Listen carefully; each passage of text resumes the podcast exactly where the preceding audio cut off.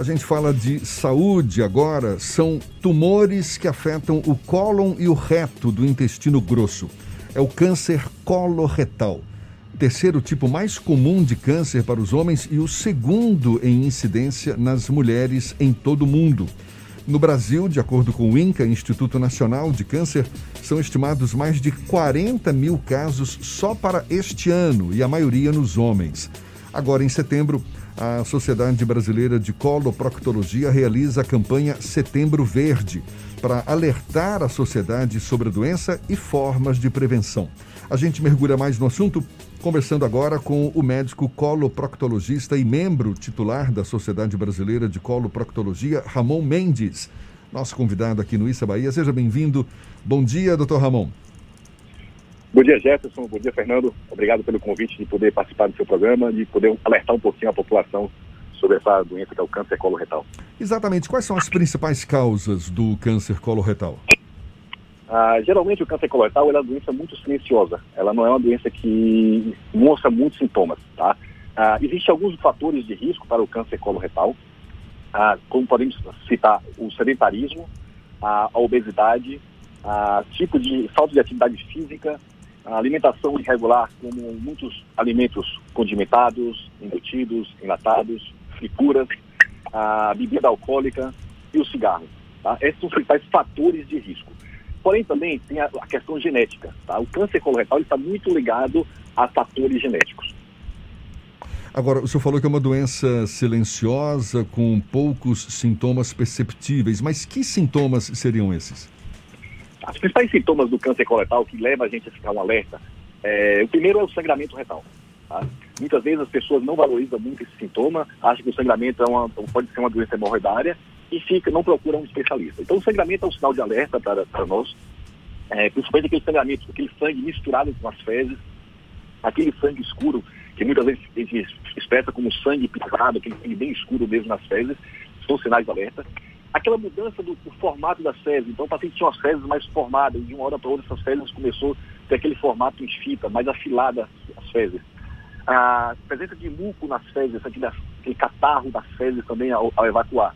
Ah, podemos também notar, muitas vezes, aquela mudança do hábito intestinal. O paciente começa a ter muitos quadros de diarreia, ah, muito período de alteração, diarreia com prisão de ventre, a falta de a perda do apetite. Além disso, também ah, podemos elevar eh, os fatores como a perda de peso de uma forma inexplicada. Então, todos esses sinais são, então, são sinais de alerta e que levam o paciente a procurar um especialista para poder ter uma melhor investigação dessa patologia. Quando o senhor fala que o câncer coloretal é uma doença silenciosa, isso significa que o tumor também se desenvolve com uma certa lentidão? Exato. Isso que é o mais importante do câncer coloretal, é exatamente ele ser bem lento ele, é, muitas vezes ele não é tão, um crescimento tão agressivo. São poucos tumores coloretais que é mais agressivo. A maioria é de comportamento bem lento. Por isso que a importância da prevenção. A gente tem tempo para a gente poder diagnosticar o tumor e poder tratar numa fase inicial. Teve um caso muito recente que foi a morte do ator Chadwick Boseman, que era o Pantera Negra, né? Ele foi vítima de um câncer de cólon. E ele é uma pessoa relativamente, era uma pessoa relativamente jovem, pouco mais de 40 anos. Esse tipo de câncer acomete pessoas jovens? Como é que procede para fazer o tratamento dele? A maior incidência desse câncer é naquela população a, acima dos 50 anos. É a maior prevalência desse tumor. Tá? E, mas muitas vezes ele pode acontecer na população mais jovem. Muitas vezes essa população mais jovem, a gente não, acaba não suspeitando nessa, do diagnóstico de câncer e a gente atrasa um pouco ah, no diagnóstico. Tá? Então, é, quem pode, muitas vezes, os pacientes mais jovens, na verdade, ele, como é um tumor silencioso, ele é um tumor ah, de crescimento lento, ele aparece, não apresenta sintomas, e quando chega a ter sintomas, já é que o tumor está um pouco avançado. Então, existem fatores genéticos, acho que é o principal nessa população mais jovem é, é, é a, o fator genético que está mais ligado a esses tumores na, na, população mais jovem.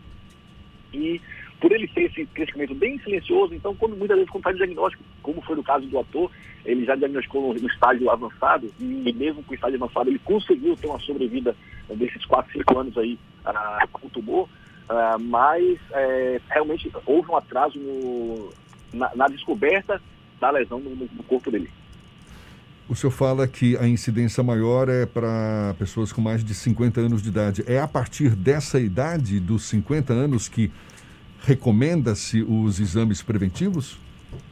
Exato. Quando a gente vai fazer uma, uma é um tumor crescimento lento, então sempre tem um, escolhe uma idade onde tem a maior prevalência. Então a ideia do rastreamento, é, essa investigação dessa, do câncer coloretal, a, a sociedade escolheu a partir dos 50 anos está realizando a colonoscopia, mas a, hoje, a partir dos 45, ele já começa a fazer uma triagem, tá? Não precisa ser exatamente com a colonoscopia, mas o paciente tem que ter um, um acompanhamento a partir dos 45 anos.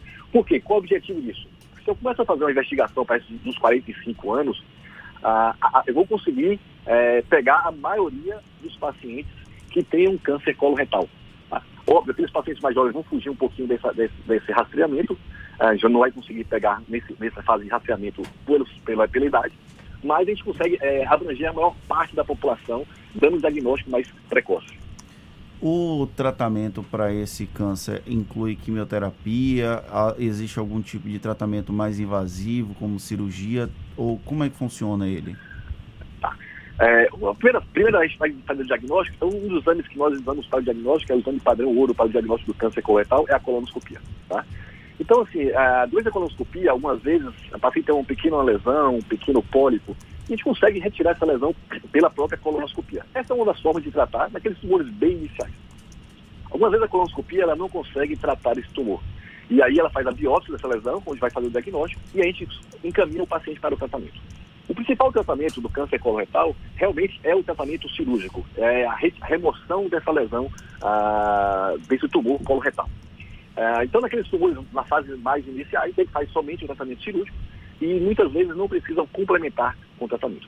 Alguns tumores, principalmente o câncer de reto, ah, quando já tem um, um, crescimento maior nessa região, a gente primeiro encaminha o paciente para um tratamento de rádio e quimioterapia, que tem uma função de ter uma regressão maior desse tumor, uma melhor resposta do tumor, para após isso o paciente submeter a uma cirurgia. Então, acho que, ah, acho que o principal do tratamento do câncer coloretal é você tem todo um time, uma equipe, um centro de referência para o tratamento do câncer coloretal, onde todos os casos devem ser discutidos em equipe, uh, definindo qual a melhor forma. Começar por, já diretamente pela cirurgia, começar por uma rádio, quimioterapia, e aí sim montar uma estratégia, um tratamento é, personalizado para cada paciente. Existe um pouco de preconceito quando as pessoas vão fazer a, uma consulta com o proctologista e fazer os exames é, necessários para identificar o câncer de cólon? É, aquela, aquele preconceito em relação à consulta com o coloproctologista existe realmente por ter aquela, a questão do toque retal, tá? Da avaliação da, da, do canal anal. Porém, se você uh, me questionar, para fazer uma consulta, uma avaliação, uh, muitas vezes só pela conversa a gente já consegue fazer o diagnóstico, uh, tem a suspeita. Então, uh, se você encaminha o paciente para uma colonoscopia, onde eu, uh, eu faço a avaliação de todo o reto e o colo, o toque retal ele só é essencial na avaliação desse, da parte final do reto. Tá? Se você perguntar, muitas vezes eu falo, eu falo para os pacientes, acho que o mais importante é cuidar da saúde, ter uma saúde boa, saúde saudável. o exame de toque retal, de avaliação do canal anal, ele não vai mudar o paciente, não vai não é um preconceito que realmente não tem que cair por terra. Acho que se a gente faz um diagnóstico precoce de um câncer, então muitas vezes no toque retal eu consigo perceber alguns tumores só pelo exame, tá? principalmente aqueles tumores mais baixos, e você pode estar salvando a vida. Então acho que é muito mais fácil a gente salvar a vida do que ter esse preconceito ah, da população. É, não tenha dúvida. É, me diga mais uma coisa, o, a colonoscopia, que é esse exame mais convencional, não é, para a investigação do, do intestino, ele deve ser feito com qual periodicidade? Ah, bom, a colonoscopia, que é o nosso exame de rastreamento e diagnóstico, ele é feito na população geral entre 45 e 50 anos um exame, tá? A partir desse exame, baseado nesse, nesse, no resultado desse exame, a gente define se vamos precisar repetir com um ano, três, cinco, sete anos. O que é que define essa frequência? Por isso que é bom ter esse acompanhamento médico. Isso vai depender. Se o primeiro exame que eu faço, eu tiro algum pólipo, então, depende do número de pólipos que foram retirados, que são aqueles pequenos tumorizinhos, a maioria benignos. Depende do tipo da biópsia desses pólipos e ah, do tamanho desses pólipos. Isso, isso é que vai definir para a gente. Por exemplo, aquele paciente que tem um pólipo de 2 centímetros ou maior que 2 centímetros, ele deve fazer uma nova colonoscopia entre 1 um e 3 anos. Aquele paciente que tem uma colonoscopia, primeira colonoscopia aos 50 anos, uma colonoscopia normal, eu posso deixar para fazer uma, própria, uma próxima colonoscopia a partir dos 8, 8 anos após a primeira, primeiro exame. Então, são esses detalhes, na verdade, que é importante ter o, esse segmento, um acompanhamento com o especialista, para definir a frequência de acompanhamento e a função de fazer o exame, é, na verdade, é se prevenir. Eu não quero fazer um exame e achar o tumor. Eu quero exatamente, muitas vezes, achar esses pólipos pequenos, eu poder remover com uma colonoscopia e estar tá evitando que esses pólipos eles tenham uma transformação para um tumor maligno. Doutor Ramon, para a gente encerrar, essa, essa estimativa da, do Instituto Nacional do Câncer de 40 mil casos só para este ano no Brasil, a maioria nos homens, é um número que surpreende ou está dentro da média? É, realmente teve um aumento na, na incidência do câncer coloretal. É, para esse ano, a, a, a, estimativa realmente que ele seja o segundo, tanto no sexo masculino quanto no sexo ah, feminino. É, cresceu bastante, sim. Acho que muitas vezes, é, acho que por essas campanhas, essa divulgação, as pessoas têm feito o exame mais precocemente, têm feito um diagnóstico mais precoce. Acho que a imprensa e vocês aí têm ajudado muito nessa divulgação. Então, acho que essa, essa incidência se deve muito mais a gente conseguir diagnosticar mais precocemente o câncer e não deixar o, câncer é, ter um diagnóstico mais tardio. Então, parece que aumentou realmente, mas o aumento muitas vezes é, por esse diagnóstico precoce e também porque houve essa mudança do, dos hábitos é, das pessoas, sedentarismo, de alimentação não saudável. Acho que isso foi um dos principais fatores que aumentou a incidência de câncer coloretal. É, e a gente está procurando fazer o nosso papel exatamente agora em setembro tem essa campanha, não é? A campanha Setembro Verde, realizada pela Sociedade Brasileira de Coloproctologia, exatamente para alertar a sociedade sobre o câncer coloretal e as formas de prevenção. A gente agradece muito ao Dr. Ramon Mendes, médico coloproctologista, membro titular da Sociedade Brasileira de Coloproctologia muito obrigado pela sua disponibilidade, pela atenção dada aos nossos ouvintes. Um bom dia e até uma próxima, doutor Ramon. Obrigado, Jefferson Fernando, pelo espaço. E a gente, é muito, é, a gente é muito agradecido realmente por você estar divulgando essa doença. É algo que precisa alertar a população.